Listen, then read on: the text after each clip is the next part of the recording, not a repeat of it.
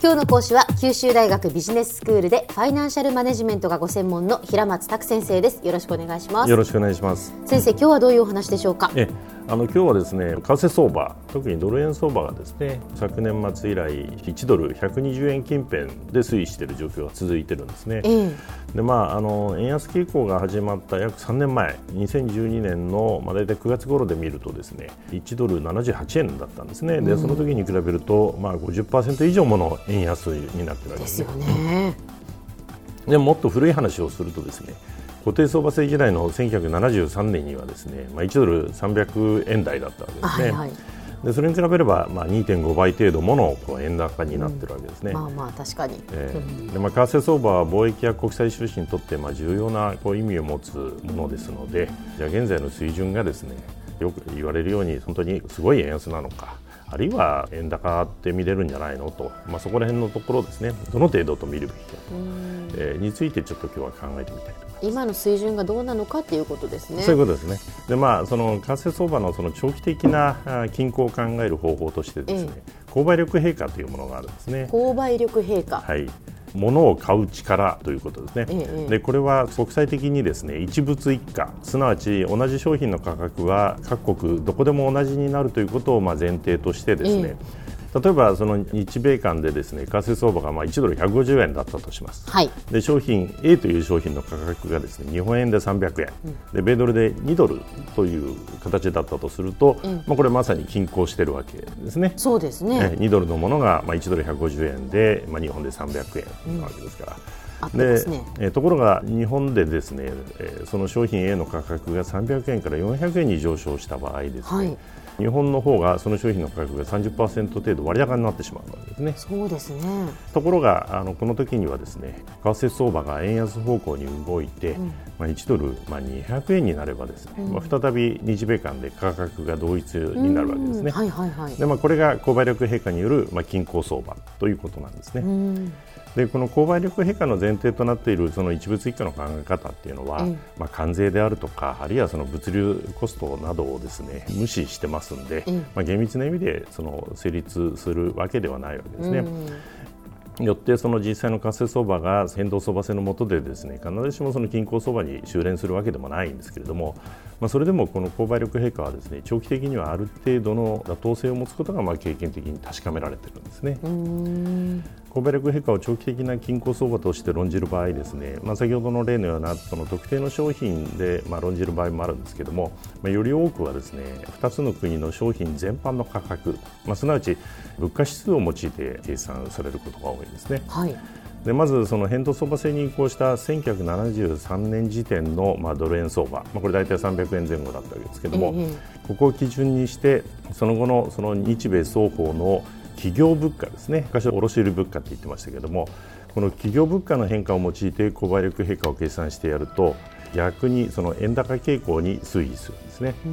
でしたがってその現状でですね大体1ドル100円近辺というのが、まあ、長期的な均衡相場ということになるんですね。それをですねこの40年間実際の円ドル相場を振り返ってですね購買力陛下と比較するとですね実際の相場はですねその時点の購買力陛下を中心に、まあ、大体上下20%の幅にほぼ収まってきたんですね。あそうなんですね、えーまあ、ですから購買力陛下で1ドル300円ぐらいのところから、まあ、今100円ぐらいのところまで来てるわけですけれども、うん、その、えー、過程でですね実際の相場っていうのはそこから円高になってくる間にですね購買力陛下の上下20%の幅の中をこう動いてきたということなんですね。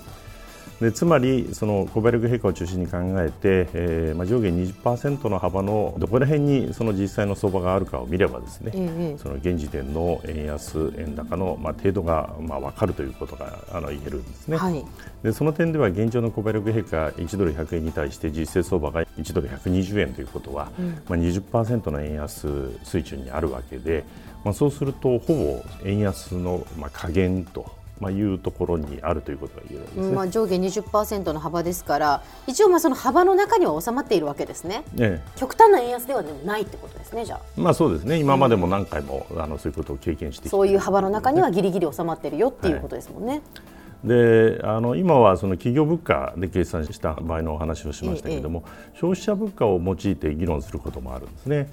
で1970年代ですね、まあ、日本ではあのアメリカよりもですね企業物価と消費者物価をあの比較したときに消費者物価の上昇率の方がまあ大きかったので、うん、まあ、同じ1973年のまあ300円前後を基準にですねあの消費者物価を用いてあの購買力陛下を計算してやると先ほどのその企業物価で計算した購買力陛下よりもですね、まあ、80年代以降ずっと大きく円安にシフトした位置にあるあの大推移してきたことになるんですね。そのためですねあの実勢のドル円相場はですねその企業物価で計算した購買力陛下を、まあ、中心に20%のところ動いてきてますので、ええ、消費者物価で計算した購買力陛下よりもですねほとんど円高方向にとどまってきたことになるんですね。うんただ、1980年代前半のわずかな期間に限ってですね消費者物価で計算した購買力陛下をわずかに超えて円安に触れたことがあるんですね。つまり、えー、企業物価で計算した購買力陛下よりも消費者物価で計算した購買力陛下の方が常に円安にあってですね、で実際の相場というのは企業物価で計算した購買力陛下を中心に上下20%のところ動いてきたので、なかなかその消費者物価で計算した購買力陛下を超えて円安に行くことはなかったわけですね。はいはいでつまり、その消費者物価で計算した購買力陛下が実勢相場の、まあ、円安限界というふうに捉えることができるわけですね。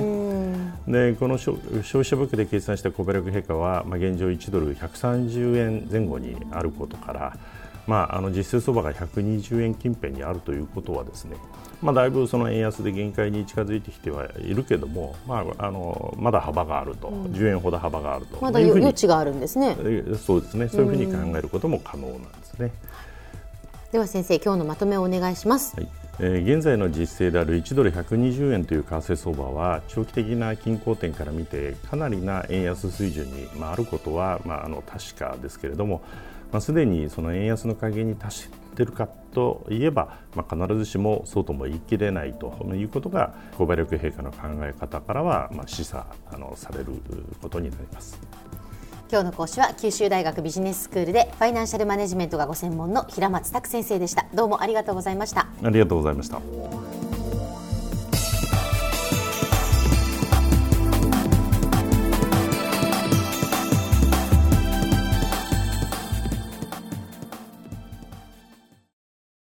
続々ぐいぐいメラメラつながる。ゾワゾワ。ハラハラ。メキメキ。つながる。ズキズキ。モワモワホカホカつながる。キリキリ。ザワザワキュンキュン。ガンガン。ワクワク。うずうず。ドキドキ。ルンルン。バクバク。九州人のいろんな気持ちつなげます。九州から輝こう。キラキラつながる。 QT ネット